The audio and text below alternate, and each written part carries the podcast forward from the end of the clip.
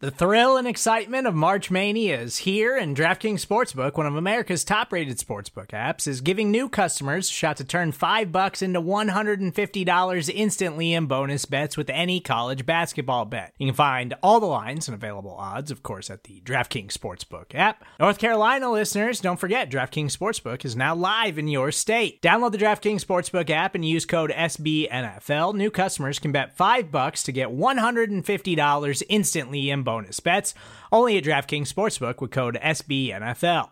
The crown is yours. Gambling problem? Call 1 800 Gambler or in West Virginia, visit www.1800Gambler.net. In New York, call 8778 HOPE NY or text HOPE NY. In Connecticut, help is available for problem gambling. Call 888 789 7777 or visit ccpg.org.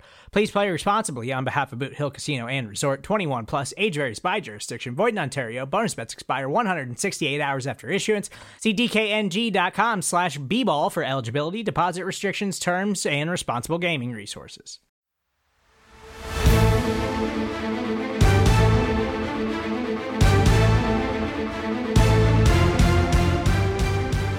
Welcome back. It is the NFC East Mixtape Volume 30 of the greatest crossover event ever, ever attempted in the history of mankind. A partnership podcast presented to you by Bleeding Green Nation, SB Nation's home for Philadelphia Eagles content, and Blogging the Boys, SB Nation's home for Dallas Cowboys content. I am RJ Ochoa from BTB. He is Brandon Lee Gowton from BGN. Brandon, as it is Volume 30, what is something that you wish you had 30 of right this moment?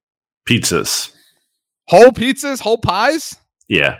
Would you get them all same flavor or di- 30 No, come different? on. 10, 10, 10? You know, what would it be? Um, I mean, ideally they'd be from different places, different styles and everything, but assuming they have to be from one place, because that'd be a little too, I mean, that's just not Mhm. practical. Too much at all. work. Yeah, right. Yeah. Let's assume they're from the same place. Um, probably do a different, a good amount of different kinds. Uh, not like everyone different. Uh, probably like, you know, some double pepperonis, but, uh, you know, like some pepperoni, buffalo chicken pizza, um, you know, maybe like a all meat pizza. Um, yeah. What about you? Um, 30 of one thing, I would probably say baked potatoes. Right now, I'm in the mood for a, a baked potato. Baked but no, but like um like a like a dress. Have you ever had like like gone to a restaurant where they it's like they're baked potatoes? Like uh in College Station. I've only ever been to one in College Station. There was a place called Potato Shack. You ever been to this before? No. So you get a potato, but you get like a protein. You get like some sort of meat, and obviously you get like butter and cheese. And if you're a sour, I'm not a sour cream person, but sour cream, bacon bits, chives. I mean, you can you can put salsas, pico. It's ki- kind of like Chipotle, I guess, or Okay. Freebirds, but with with the main star being a potato, which is pretty cool. I like that. Um, my grandfather was a potato farmer. Uh, so little fun fact about me that you didn't know, RJ. Uh, How do you know I didn't I know like- that? what are you gonna do with the potatoes though? Like you can't eat them all at once. You, so you're gonna like and you, and you can eat all the pizzas at once.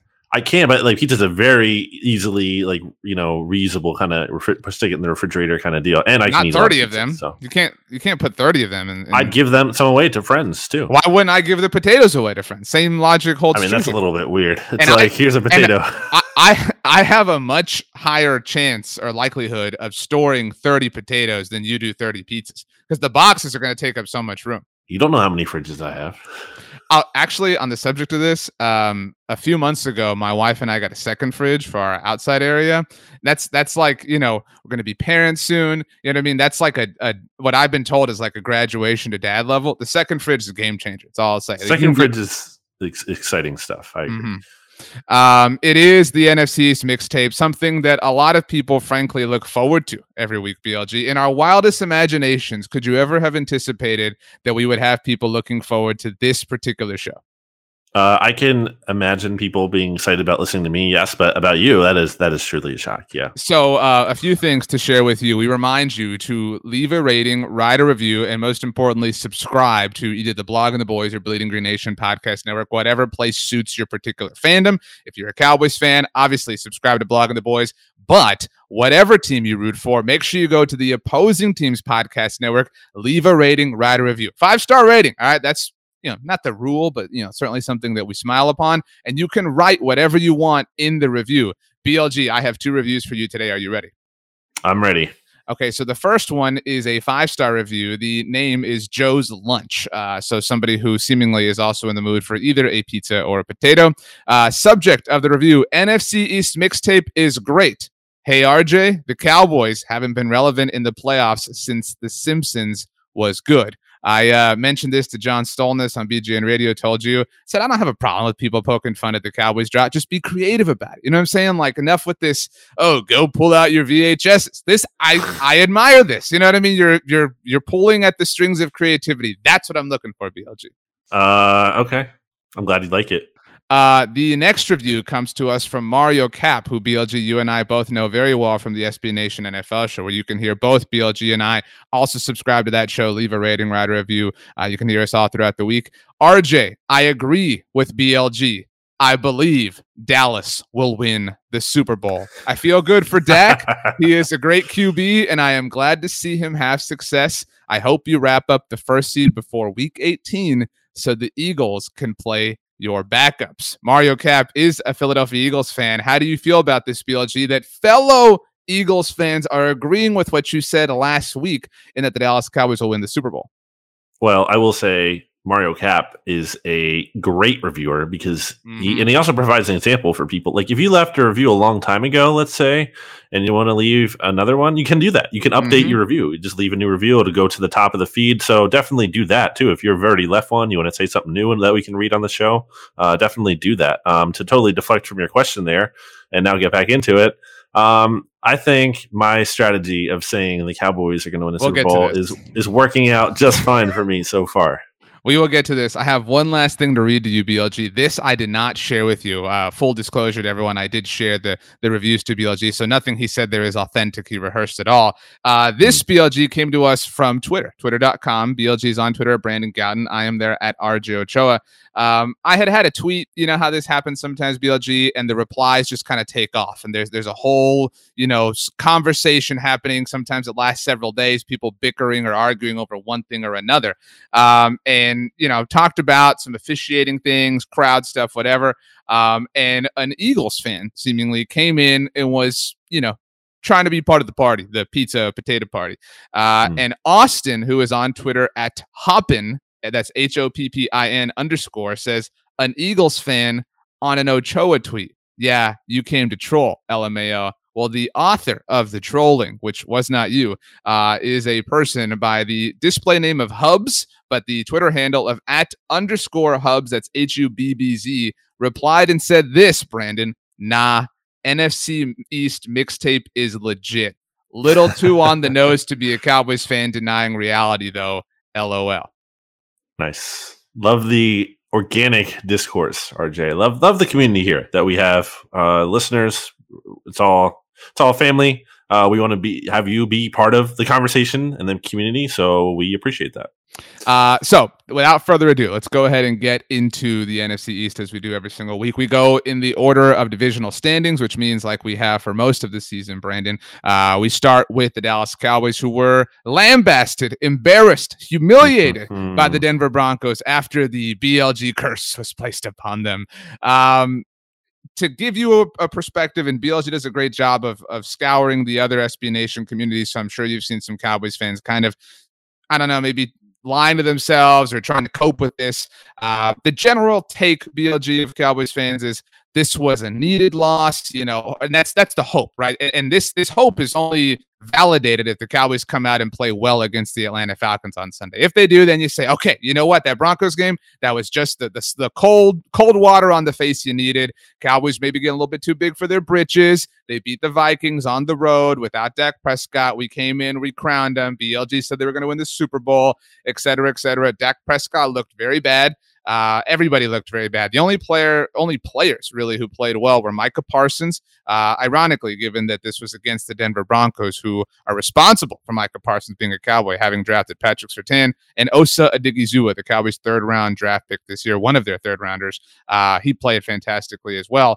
Uh, but yeah, I mean, there's there's no lipstick to put on this pig. Uh, this this was a tough pill to swallow. It was just kind of you've seen these games, you, you've you've covered them, you know, where you just kind of know about halfway in. You know, we just gotta we just gotta grin it and bear it until this thing is over. I think it's so rich that the team you just like have crushed maybe more than any other team on the SB Nation Oh. NFL show this year. Like, especially a you have a take. team, Go ahead. A, a team that's not like you know like the Jags or you know a team that has actually like done a little bit of something, and you're like, nope, they're frauds. This team sucks. They've no you know there's there's no merits here, uh, and then the Cowboys just get crushed by that team. Like that is that is very rich. You know how we were talking about like the Brandon Staley thing like last week, and now the Eagles, you know, like this is like it's like your version of that. My personal, yeah. Yeah, Um, uh, so, so, but BLG's talking about on the aforementioned SB Nation NFL show. I've been very critical of the Denver Broncos this year. I've called them frauds. I, and this is what's upsetting about the loss. I maintain that they're frauds. And you know how fraudulent they are, BLG, is that Tim Patrick, who had a nice game and who beat Trevon Diggs, you know, I'm I'm a firm believer, BLG, and when you win, you have every right in the world to talk crap. Do it. I mean, rub rub it in the, the team who you beat. I mean, you know what I'm saying? Like make them feel bad about it. Make them ache over the fact that they lost you. I'm totally down for that. But don't don't be unreasonable. And so Tim Patrick comes out after the game, BLG, and says the Cowboys going for it early on fourth down was disrespectful to us. Like what? And and then Vic Fangio. That this is I tweeted this out.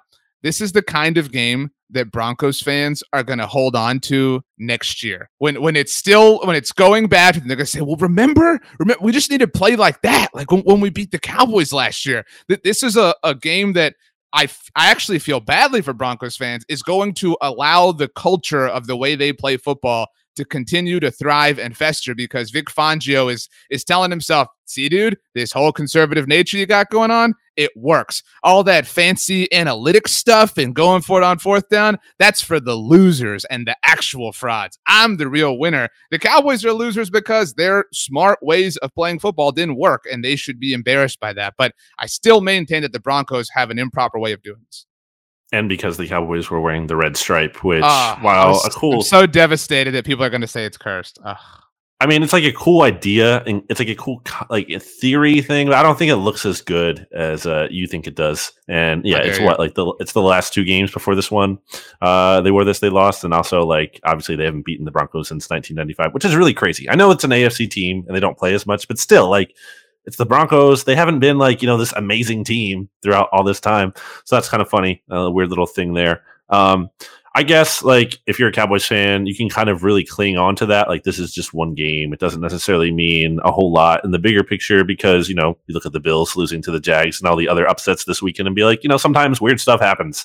Uh, and you, you kind of can't really explain it. It might not necessarily be a trend. But even if that is the case, like it's still a really bad loss because this game at the end of the year could be the difference between the Cowboys getting the one seed or not, which is again very meaningful. So uh, you can't just say you know like, it doesn't matter at all, even if the Cowboys bounce back and everything is fine from here. Like it's a, it's a big loss, um, but uh, I don't know. It's weird because I was I you know I was not able to fully watch this game because I was uh, you know I was in the press box ahead of the Eagles game, and I slacked you during the game, and I was like, "So what's the deal here?" It's like, "Is Dak not looking healthy?" Like, and you said, "No, that wasn't it." You just said he's been bad. Yeah, and, and on walking the boys, I believe you said like it might be his worst game ever. Yeah, um, it's up there. In fact, the the only two times he has played Denver have been really bad, and there was that stretch in 2017, which included the the game we've talked about a lot, the the home loss to the Eagles. Um, you you of course remember the game in Atlanta, the Chaz Green game. The Cowboys Mhm. played the Chargers on Thanksgiving that year. I mean, just that that run.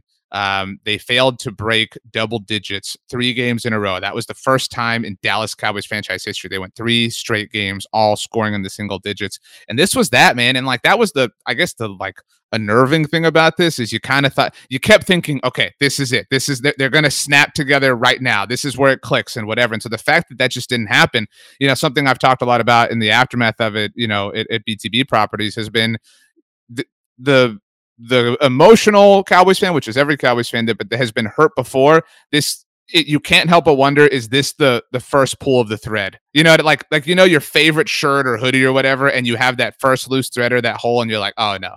You know what I mean? And then you're like, what, what do I do here? Like, I, we're starting to see the beginning of the end. And so you can't help now. You're now you're talking yourself into like, well, they barely beat Minnesota. Yeah, like Dak wasn't there, but you know, and and they barely beat New England. You know, right before the bye. You know, had to go to overtime. Like, are are we starting to see signs of something bigger, signs of something worse? Um, I I tend to agree with you though, or, or what you think Cowboys fans think, uh, in that this is maybe not a one-off, but certainly a, a, a clear aberration. I did want to ask you. So we record this on Tuesdays, and, and we both write power rankings at our sites, um, which includes uh, how people around the media view the Cowboys and the Eagles.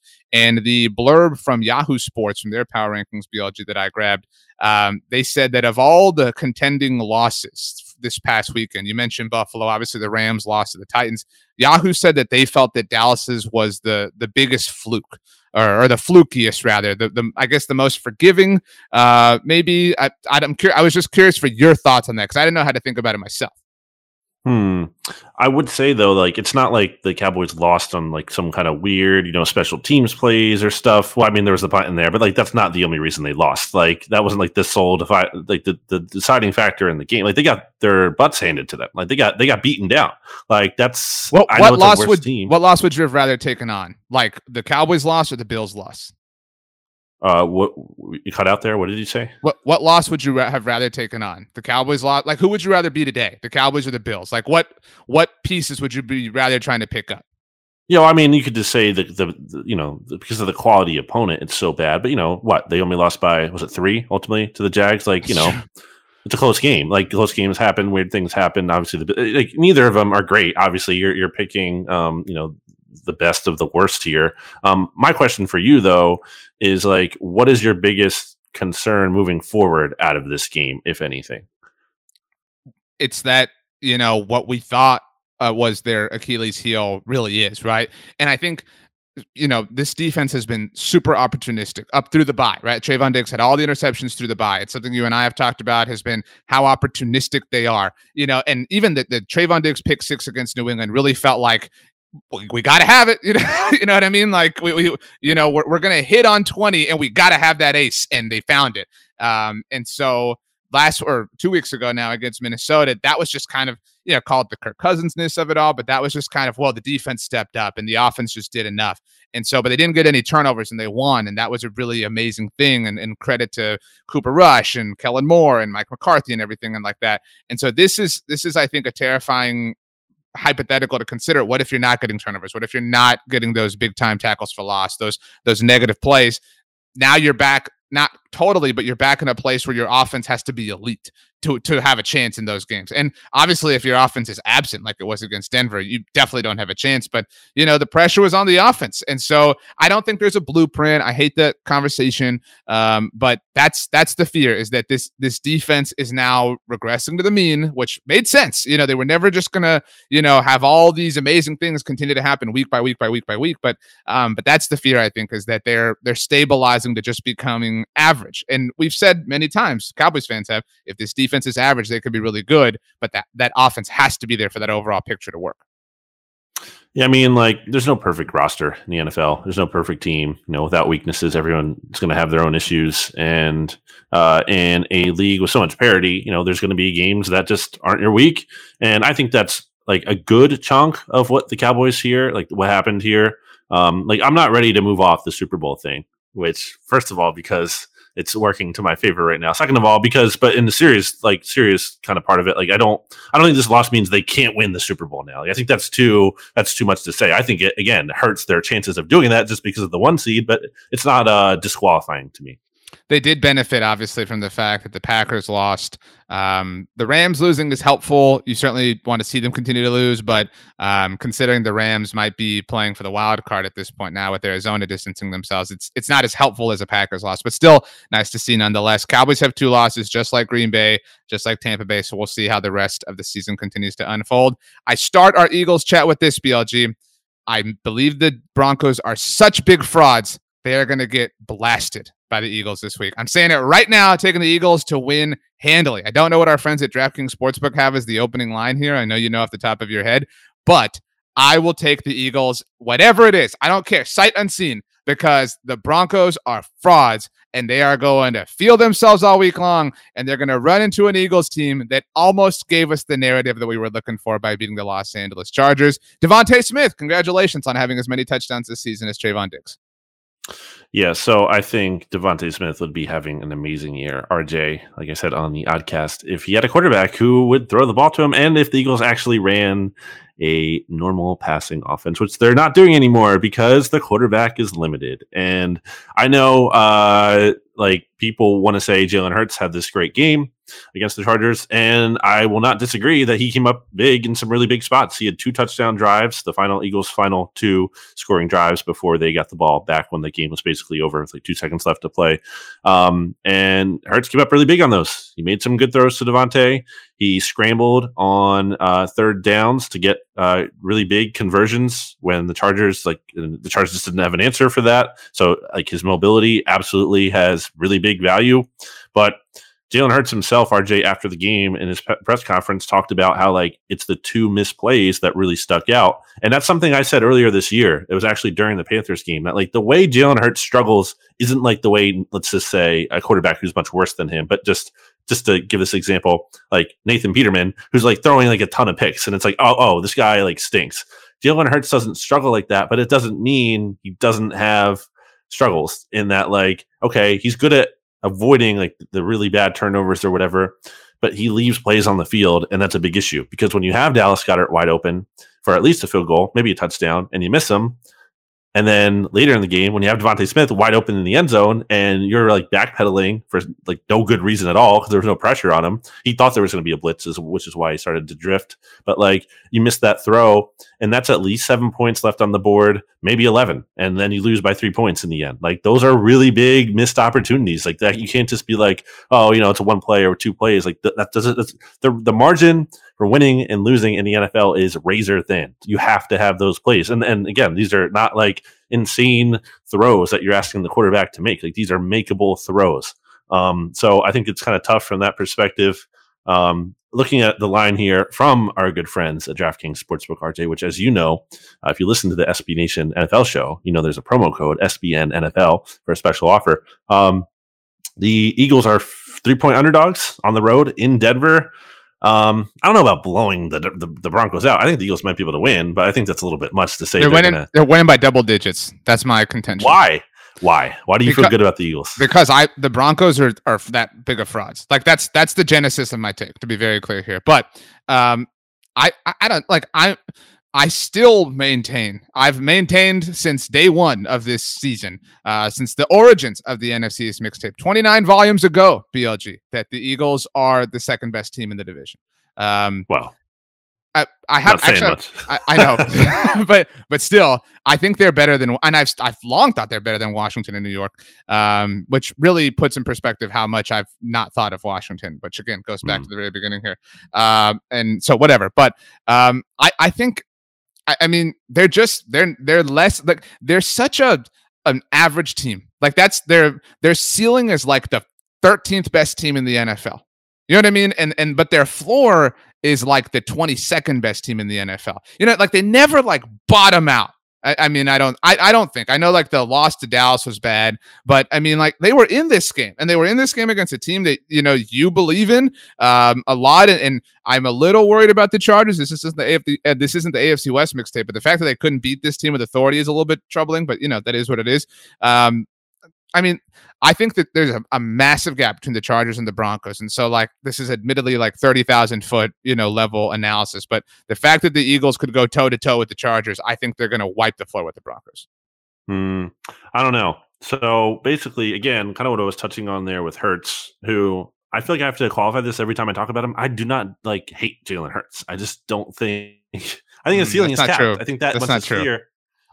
I think the Eagles are telling you that though if the Eagles are telling you we have to be a run heavy offense, right? After knowing what you know about the Eagles, which is like they really don't want to be that. They're not like this old school organization. Like they want to be on the forefront of analytics and everything. I think Jeffrey Lurie has literally said before, like he's like quote like obsessed with an elite passing offense or like having that.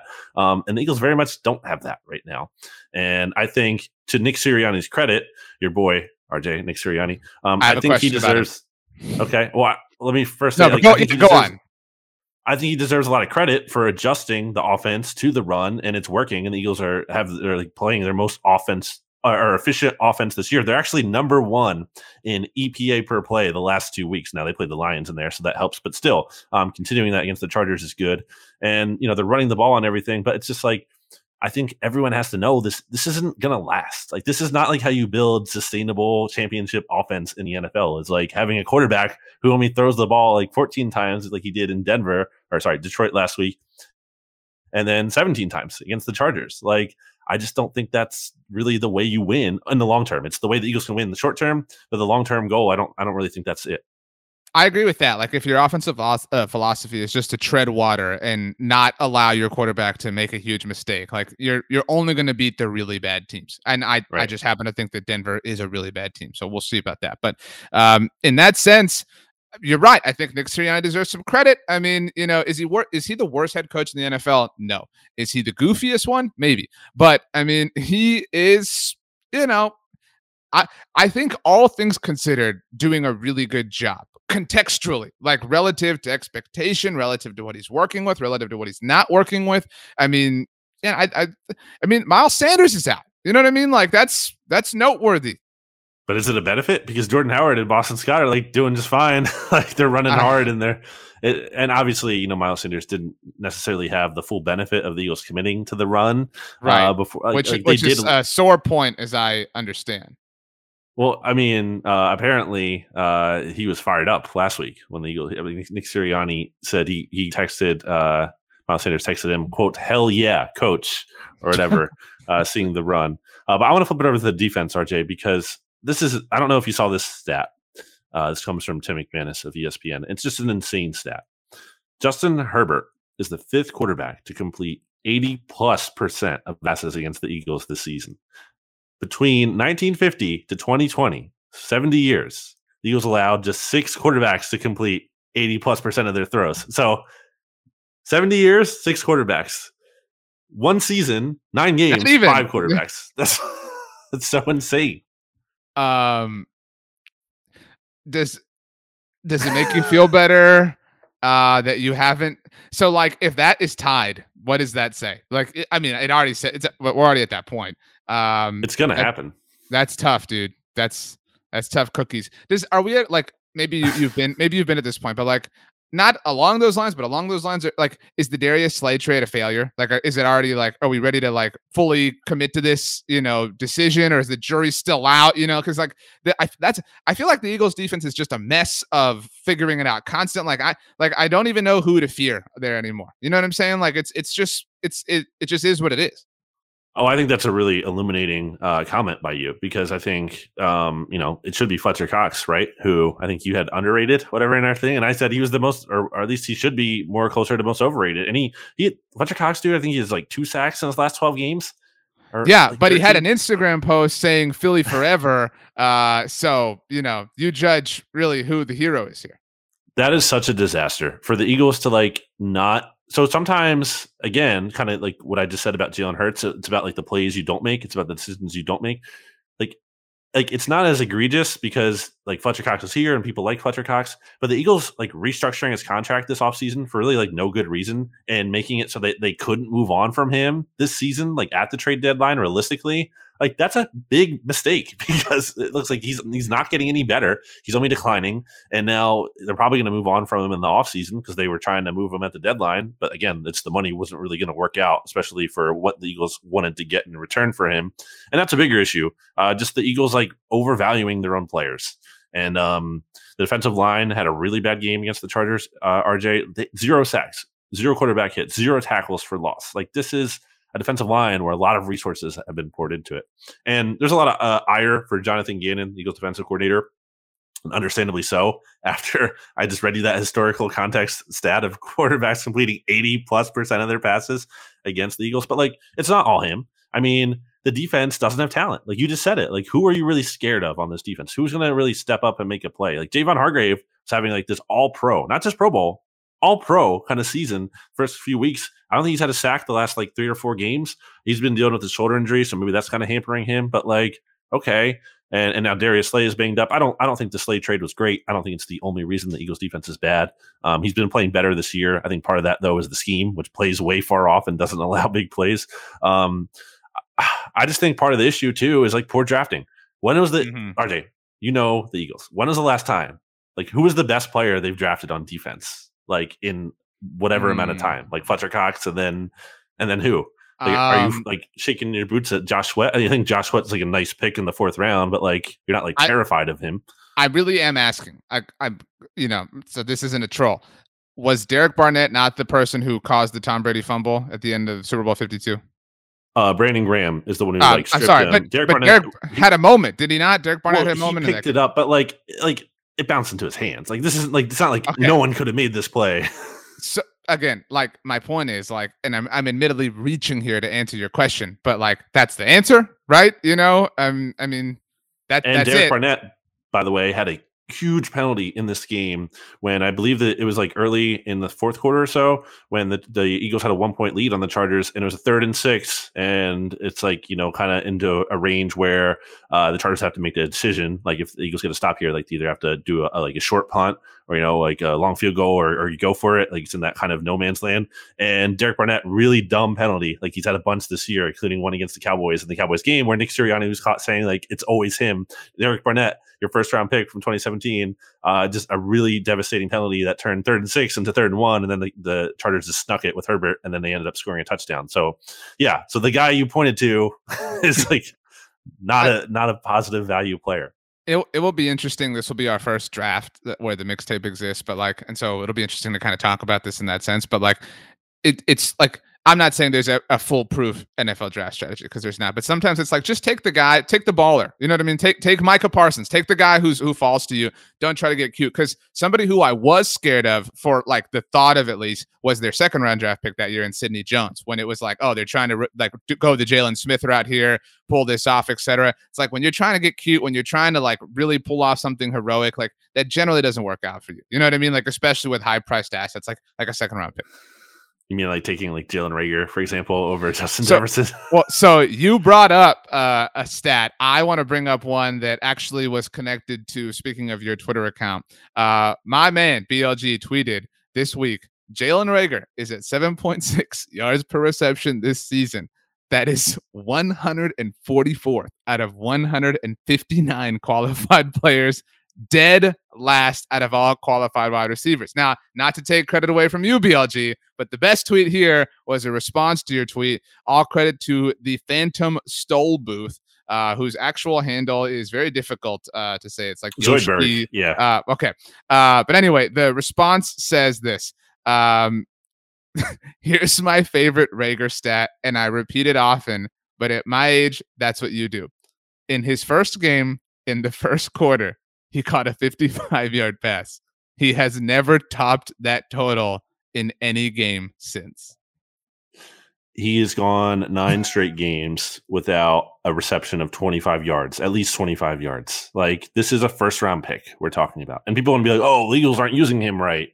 Because they're like, what are you, uh, what are we talking about? Like, maybe they're not sending him deep or whatever because he can't get open because he's definitely demonstrated that he can't get open. Like, I, I, I you know, you have to look at what I just said about DeVonta Smith earlier and like give Jalen Reagor some grace in that the quarterback, you know, it's not like you have the best, you know, high volume passing quarterback nah, right now on the y- team. You know but, enough like, about Jalen Reagor at this point. Yeah. You could be doing more than this. Like, look at DeVonta Smith and John Stolnis, you know, our good friend, right? Wrote a perfect, uh, he wrote a post about that, which illustrates that example. Like, you can't just be like, well, the wide receivers have no chance at all, and it's only the quarterback being, you know, limited. It's their fault. No, like, like I, I do believe, you know, again, Hurts is limiting like some of the wide receiver production, absolutely, and so is having to go to a run heavy offense. But again, like for Jalen Reagor to be this non-impactful, like that's devastating. Like, like it's not just like, oh, that's a mistake that the front office made, but you kind of like whatever. It's just one decision. No, that's like crippling. Taking Jalen Reagor instead of Justin Jefferson is like a it's a crippling decision. Like to go you know, through that game. And I know the offense was fine. It wasn't like they lost. It wasn't like the Eagles lost to the Chargers because of Jalen Reagor. But like to get just look at the Eagles' last couple first round picks, RJ, and can like contrast it to like getting having CeeDee Lamb on your team, or like what the Cowboys have done with their first round picks. Like the Eagles are drafting 2016 Carson Wentz not on the team anymore. They got a first round pick from the Colts from okay. 2017, Derek Barnett not going to be here after this year. In addition to all the dumb penalties, I think he has like one sack in his last 13 games or 14 games or so, or like two. Like great, no impact. 2018, they didn't have a first round pick. They traded back to get Dallas Goedert. We're not going to talk about. That. We're not going to include that in this. Uh, 2019, Andre Dillard. He's a backup left tackle right now on the team. Well, first round and, pick. and and they got all sorts of you know pomp and circumstance that night for like fleecing the Texans Yeah. and whatever. Uh, would you rather have Tyus Bowser right now than Andre Dillard? um, I don't know. But the, the fact that it's even a question though is the, Yeah. the, the depressing thing. Um, and then 2020, you mentioned it obviously. Um, my right. question, Yep. speak speaking of pomp and circumstance, I was going to say bouquets of flowers. What was up with the bouquet of flowers that was literally thrown at Nick Sirianni at the end of this game? So stats asked me about this too. Um, I'm laughing because like you just asked me about it as well. I mean, it's not like a laughing matter in the sense of like, don't like, can we just not do that? Like fans, like it's just it's, it's dumb. It's not really funny. Uh, it, it might be funny like you're holding it in the stands, like you're like kind of like you know taunting it, whatever. Like you, you can do that, but like you can't throw stuff at people. Yeah, don't throw basic. anything. Just, just don't do it. Like it's like I hate that we like. How do I have to say this? Like it's just like you just don't do it. It's like don't throw something. It could hurt someone. Like and honestly, like the thing I said, the stats is like Sirianni didn't even have a bad game. He had like one of his better games this season, especially maybe his best performance in the loss all season long. Like don't throw stuff at him. Like that doesn't need to happen. Um, I do want to bring up BLG because I was wrong about something um, that I in no way ever anticipated being wrong about. I'm looking for the tweet. Maybe you can find it uh, while I stall. But somebody sent you and I a tweet of Nick Hmm. Sirianni um, with his very specifically placed, very purposefully placed highlighter on his visor while he Yeah. was not with the The Philadelphia. Eagles. It was yeah. So even before his days with the Colts. Um, so I don't know if you found the tweet by now. I know you've been hunting it down. I I think I owe Nick Sirianni an apology because I was saying Wow. he, he was doing this to you know like rile because you know and actually I'm gonna, I'm gonna blame you because you were the one that was like he's wearing all these t-shirts he's trying to endear himself to the fans. That fed my theory. You gave birth to it. You are actually dr frankenstein. I am simply the result of what you created here. Uh nick sirianni i apologize. I'm i'm, I'm man enough to admit when i'm wrong. You know i, I was wrong here. I thought it was a, a thing he he brought up.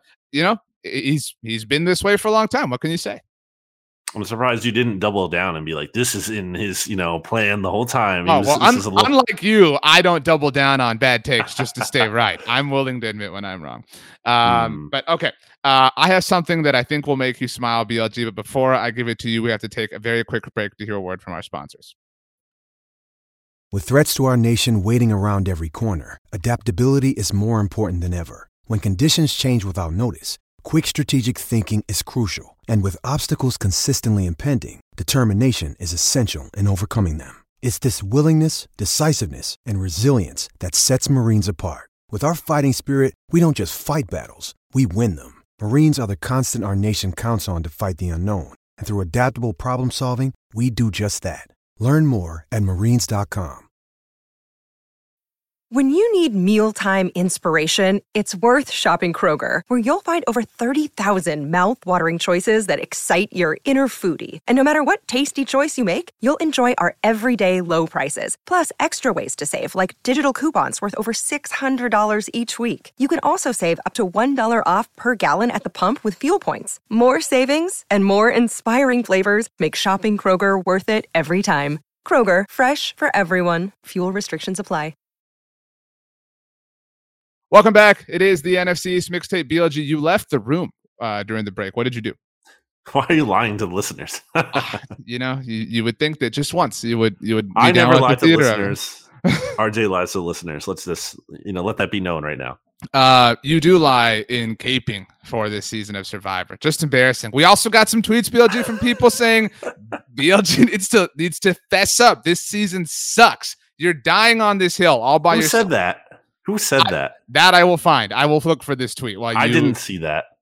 I believe Uh, you saw it. If you're telling me, I don't know though. Actually, you did lie. Um, I will give you the benefit of the doubt, but it doesn't. And honestly, no one is going to be able to convince me. Like I'm having fun. Like I keep saying this. And last week's episode was I was about to have like a heart attack during Tribal Council. No spoilers. Not going to spoil it for in case anyone's behind or whatever. But it was really exciting. And none of this is the point because what was the gift that you had to give me anyway? The gift. What are you talking Yeah, you about? said you oh, were going to ge- give me a gift before we went to break I'm getting there. or a surprise. I'll get to that in a moment. But before I do BLG, I have found the tweet. This comes to us from Steve, who is on Twitter at Chila Ombre. Did not mention you, but I did tag you in a reply, uh, and you ignored it. So this is really embarrassing for you as a whole. Uh, but the tweet reads verbatim at RJ Ochoa, listening to the NFC's mixtape in parentheses, BLG. Great show. But I have to let you know, I 100% agree. This season of Survivor is Steve's word choice, not mine. Horrific. My wife and I watched the first 35 to 40 minutes of episode one and couldn't even keep going. Hashtag make Survivor great again. BLG, it's embarrassing that you're dying on this hill, dude. You don't have to. You can just, you can still like the show and admit that this season sucks. I'm not saying other people have to enjoy it. That's not what I'm saying. I'm saying I Mm. enjoy it. I'm not like preaching the gospel. Then your your ability to analyze Survivor is questionable in my mind. If you really are enjoying it, It's Uh, not no- anal. It's not just about analyzing. It's about like watching it. It's it's, it's entertainment. It's not like not everything has to be like anal. It's so for me, like what we do, RJ, with football and everything. That is like analyzing and everything. That's not just entertainment. For a lot of people, it's just entertainment. So when it comes to Survivor, for me, you know, I listen to the podcast and stuff. Like shout out to Rob Cesternino. Rob has a podcast, uh, and I have fun with that. But it's more for fun to me. It's not supposed to be like it's not supposed to stress me out. I don't. I have enough stressful things going on. I don't need. I don't need more Mm. like conflict and like negativity, especially when the Eagles are bad. RJ, I don't want like something I have to like criticize. I just want to turn my brain off and just watch it and enjoy it, and I'm having fun. And that's a lot I like. a lot along those lines before i give you your gift um, i mentioned on the look ahead last week with rob stats Guerrero that i had already started listening to christmas music. And i think you'll agree with this. When your team is good this is the best time of year. You know what i'm saying? Like like everything feels good. And granted this is a tough week to have this take on the cowboys but like that's the thing. Like i just i just want to enjoy the goodness. You know what i mean? So like that's where the christmas music take comes from for me. I'm not going to even allow you to respond. My gift for you blg as we segue to the new york football giants who got a win this past week over the uh, Las Vegas Raiders. Obviously, a tough week for Vegas. Um, this BLG is a post on the New York Giants subreddit. The title of the post is Delusional Giants Fan Post. Can we actually make the playoffs? Um, I, I will give you the Spark Notes version here. Uh, it says So while this season has been very frustrating from many ends, the delusional fan in me is looking at what we have going for us. First, our defense is getting and shutting down teams. Two, after the bye, we should be a lot more helpfully or a lot more healthy, excuse me. Uh, three, when looking at the remaining strength of schedule for all of the other three and six teams, the Giants have the second easiest strength of schedule, with the Eagles being the first. But even then, we control those. If we win those, then we are in. With that said of mine, or with that said, a friend of mine said I sound like a Mets fan. He said it's more likely that we beat Tampa Bay and go on to lose to the Eagles. But being delusional, I could see us going six and two or five and three and possibly making it in the playoffs. Um, no, probably not. But I mean, possible from a standpoint of uh, that- Mathematics. well, this seven seed in the NFC is probably going to suck. Like no matter like who it is, like, it's not going to be a great team. Like the Falcons are currently in the seventh spot at four and four. Falcons team that got blown out by the Eagles, and again, their wins have only been over like uh, Zach Wilson and Daniel Jones and uh, Tua, and then uh, But every team in that mix, like every team with four or three or four wins, we'll, we'll put it. Uh, Atlanta's at four and four. Carolina's at four and five. Minnesota, Seattle, San Mhm. Francisco are all three and five. Philadelphia and New York are three and six. I would venture to say that of all of the teams that I just named, the New York Giants are the worst. Mean, maybe um, some of those teams are not like you know amazingly better. It's kind of like a big mix of you know middle. Um, it's not impossible that they could emerge from that in group. I don't. Again, I don't think it's likely. Um, especially the Seahawks in there, they seem like a pretty decent bet to bounce back, assuming Russ is healthy and things click for them. Um, yeah, I mean, I don't really know that this Giants win means a whole lot. I think people want it to mean a lot because he's like, oh, we lost to the Chiefs, we kept it close, so now we beat the Raiders. I like I have a really like we said last time, like previewing this game, or at least I said, I have a really hard time like analyzing this because right, you know, I saw how kind of um shaken up or distracted, whatever you want to call it, DeVonta Smith was. And obviously he produced on the field. He was actually PFF's number one wide receiver in week nine and had a good game on the field uh, against the Chargers. But like you could tell, like personally, he was very impacted by that because um, that was a guy who was like a brother to him.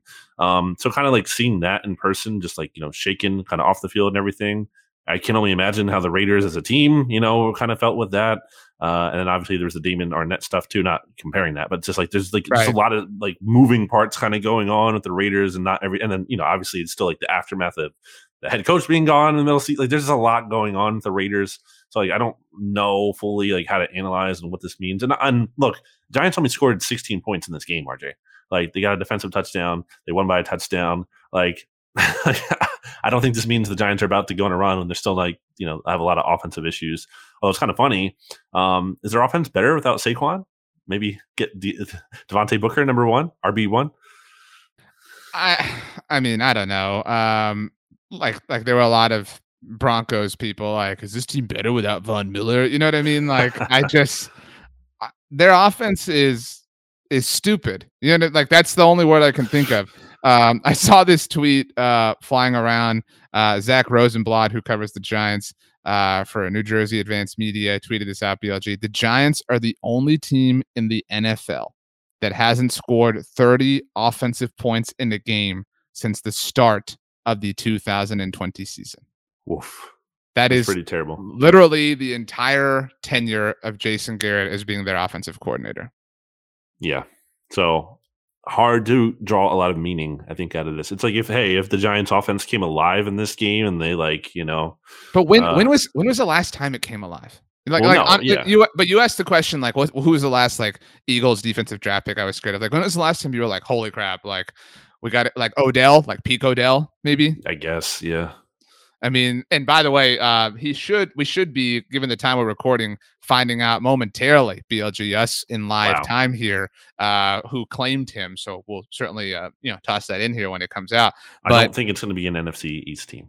I don't either, but he's a former NFC East player. You know what I mean? And and I mean, and and that goes back. I was going to mention that on the Jalen Reagor thing. Like if Odell could produce with Eli, like if Terry McLaurin can produce with what he has, like Jalen Reagor, like spare me the like you know quarter. I know you're that's not your your thing, but people cannot accept. This is like a general take. Like people cannot accept players are bad. People can accept coaches are bad. People you've been on this train for a while. Players yeah, are bad. I just need to say it again. Like it's just amazing to me. It's just like the coach is always to blame. The player's never to blame. The player's great.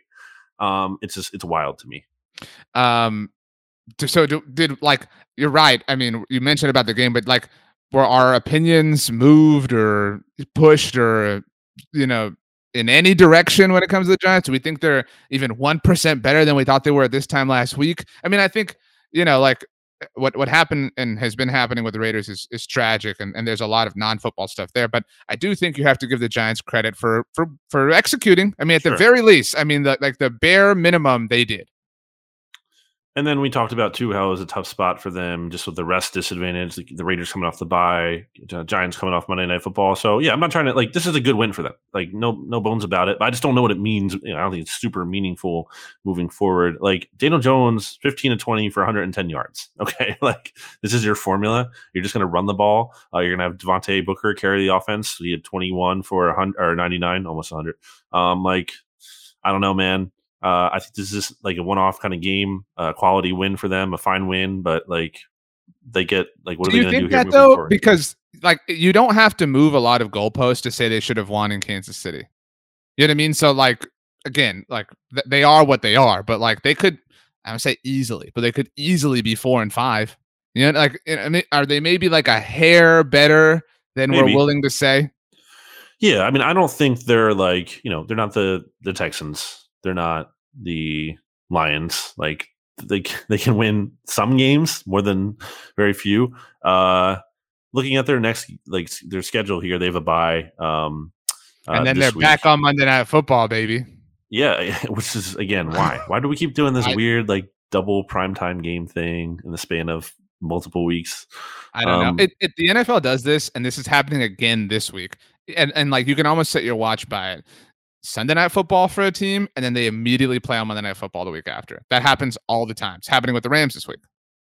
I saw uh, today. I think um, Mike Clay from ESPN tweeted out the end of Washington's schedule this year, which we've already talked about a lot. Oh, Man. But just seeing it again looks so stupid. Cowboys, Eagles, or Cowboys, or yeah, oh, sorry, it was what? It's Eagles, Cowboys, Eagles, Cowboys, or something. Yeah. I, no, no, I think you have it flipped. It's uh, I have it right Cow- here. It's it's Cowboys, uh, Eagles, Cowboys, Eagles. No, to be to be clear though, it's Dallas at Philly at Dallas, Philly. So home Okay. against Cowboys, and then two both roads, and then home against the Eagles. it just looks like a mistake when you look at it. You're like, wait, this is like, what's wrong with the graphic here? Is this like an error? Uh, anyway, uh, yeah. So the Giants return from their bye to play the reigning Super Bowl champions in Tampa.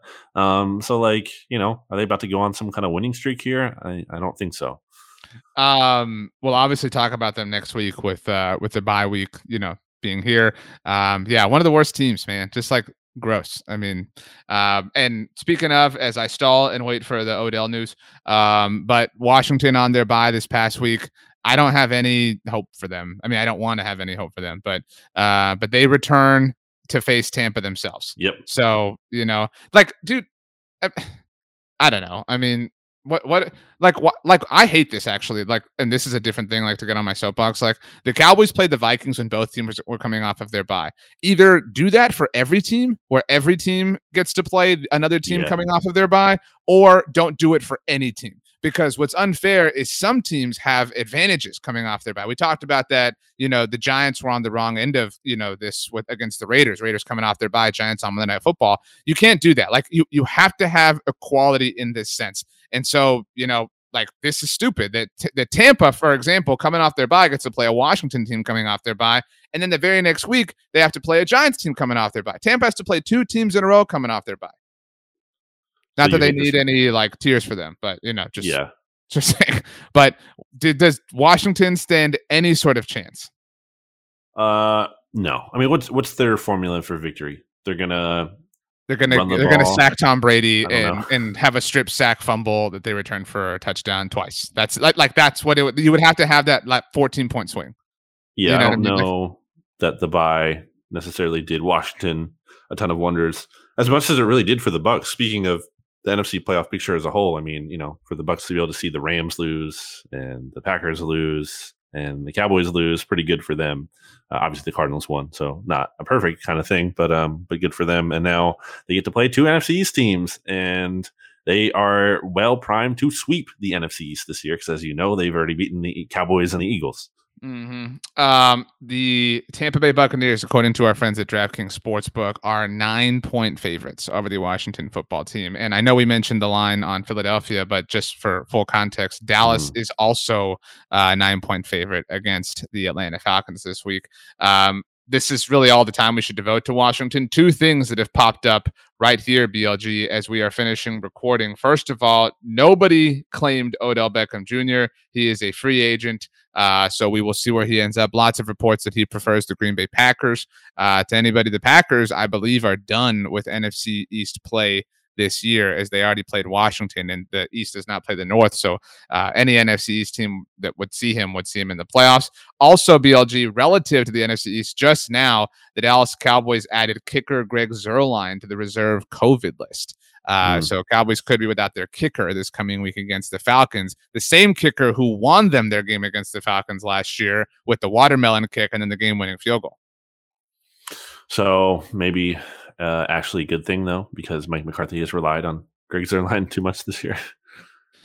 Uh, You think so? I don't think so at all. I, I think that you know. I guess if there's anybody he hasn't relied on, it's been Bryan Anger, their punter. But um, I mean, not a good thing. Well, I know you're not saying well, that, you don't but I mean, you don't like Zuerlein being on the team. I feel like I feel like because you think it's like a you know like a like a, a nepotism thing, bias thing. Well, Yeah. he is. He has kind of justified his play this year. I mean, I'll say Okay. that. But like that, that take has not aged well. Um, but still, I mean, you know, you don't want to be down your kicker when, when you're like as committed to a kicker as the Cowboys are. You know, if it's if it's like the Washington football team, who, by the way, today on the day we're recording, moved on from Chris Blewitt as if you know that was ever going to work out. That's the worst you know, thing. That, that's what I'm saying. Like if you're in, if you're just like rotating kickers the way some teams do throughout the year, you're fine. But like this is this is a kicker who the Cowboys feel like is among the very best ones in the NFL. So this is a little bit unideal. All right. So that's the big news we have at the end of the show. Unless you have something else up your sleeve. No, no. Uh, it's just you know another week in the NFC East, baby. um, I mean, who who isn't loving this? I mean, who who isn't? You know, and I, I take I take it back. You know, we could see Odell play the NFC East. Uh, there have been some rumors uh, that he would wind up in Seattle. The Yeah. Seahawks do visit the football team on Monday Night Football a few weeks from now, so you know you Well, got that going. Speaking of Seattle, why don't I bring this up to you because this is uh, an Eagles thing that popped up last week and kind of got a little, I would say, buried because of Aaron Rodgers and and a lot and Henry Ruggs and a lot of Ah. other things were going on last week. But kind of a big thing to come out was a conversation. I don't know if you caught this. Um, so right after the trade deadline, Adam Schefter did a podcast with you know his fellow NFL, uh, NFL insider Chris Mortensen uh, for ESPN, and on the Adam Schefter podcast, Schefter like they started out by talking about Deshaun Watson that situation and everything, and then they transitioned off of that and were like, what about the two quarterbacks that might be available also after this year, and uh, Aaron Rodgers and Russell Wilson.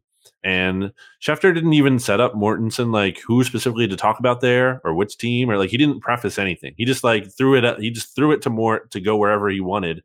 And Mort took it to Russell Wilson and the Seahawks specifically. Like he wasn't asked about like, you know, where Russell Wilson could go and the Eagles were mentioned as one of the teams. Like I'm preface I'm I'm setting all this up because like it just seems to me like that's really interesting when you have like an insider just make that connection without even being prompted specifically to make that. So uh, I thought that was interesting. And I mean, it's not interesting from the standpoint of like we know the Eagles have long liked Russell Wilson. Um, and Russell Wilson's really good. So like it's not like shocking or anything, but like it's out there seems kind of noteworthy to me. And also, honestly, it's probably just it, like it is the Eagles' best path to getting a really good quarterback, realistically. Um, it is very quickly on because I have some thoughts here, but just I just saw this on the Greg Zuerlein thing that's literally happening as we're recording. Uh, according to Michael Gehlken of the Dallas Morning News, the Cowboys are holding a kicker workout Wednesday that likely will Wow. determine their kicker this Sunday versus the Falcons. Um, I don't want to read into anything. Obviously, this is a hot topic in the NFL these days. Um, that would lead me to assume that Greg Zuerlein is not vaccinated if he's already ruled out you know what I mean? Or if they're already willing to rule him out, because if you are, you could test uh, negative 24 hours apart. Obviously, there would be you know time for that if if this were the case. But um, so that's not an official report or anything. Just you know a, a bit of a speculation here, but we'll see. Uh, stay tuned to bloggingtheboys.com and we'll keep you updated there. But um, I have long assumed, BLG, we've been talking about this like even before the the, the mixtape was born, like that Russell Wilson is going to be a giant or an eagle next year. Right? Like we've we've thought that for a long time. Um, and I am looking forward, honestly, to if he's a giant for the headline where you trash the idea of New York trading for him, and you're like, "This is such a stupid move," blah blah. I wouldn't Uh, say that. I- One of the things that you and I have in common is that we both love Russell Wilson. It would greatly pain me to watch him play for either one of these two teams. But like, I don't know why. I say this sincerely. I don't know why Russell would want to go to Philly Oh, I mean, yeah, like- he shouldn't. Like I can understand like it's not like New York's a great football culture, but like there's a benefit to him to go into New York at the very least. I know it's not New York, but like there is a level of brand association with being a New York Giant. And so like I could totally see that. I don't see any motivation towards him wanting to go to Philly. I agree. The only thing that uh, so Mortensen actually kind of addressed that a little bit because obviously Russell Wilson has a no trade clause, and that's relevant for people who didn't know. Um, that his best thing towards that was like, well, it's kind of close to New York. so I was like, okay, great. Uh, I mean, it, he's not like, I mean, yeah, it's not like super far, but like, yeah, it's not uh some kind of allure or appeal here. So yeah, I totally agree from that perspective. I don't think it makes like much sense at all for Russell Wilson to want to come to Philly, but um, I mean, Eagles should obviously do everything they can, move heaven and earth to get him on this team. Some people have been like, "Oh, you can't give up these picks for Russell Wilson." I'm like, this is a future Hall of Famer who is only 32, and like quarterbacks are playing well into their late 30s in today's NFL. You have Tom Brady, who is obviously an anomaly, but still, like he's Well, and- 44. and If there's anyone who like dramatically wants to be Tom Brady in that in that capacity, it's Russell Wilson. and also uh, like this big health freak and like weirdo. Yeah, it's him. So Um, it's a no brainer to me. I don't think they can do it in terms again like like him wanting to come here, but like it's like there shouldn't even be a debate. Like you have 100 percent guarantee if he is traded to the Eagles at some point, the like announcement video on his social channels will be some some like connection to Rocky. It'll be like him, you know, like tell me, yeah, tell me, himself. yeah, it'll be like wearing the boxing gloves and be like, you know, there, there's a new champion in this city or something. You know what I mean? Like something like that. It will be the lamest thing of all time, but it, will be cool. Will.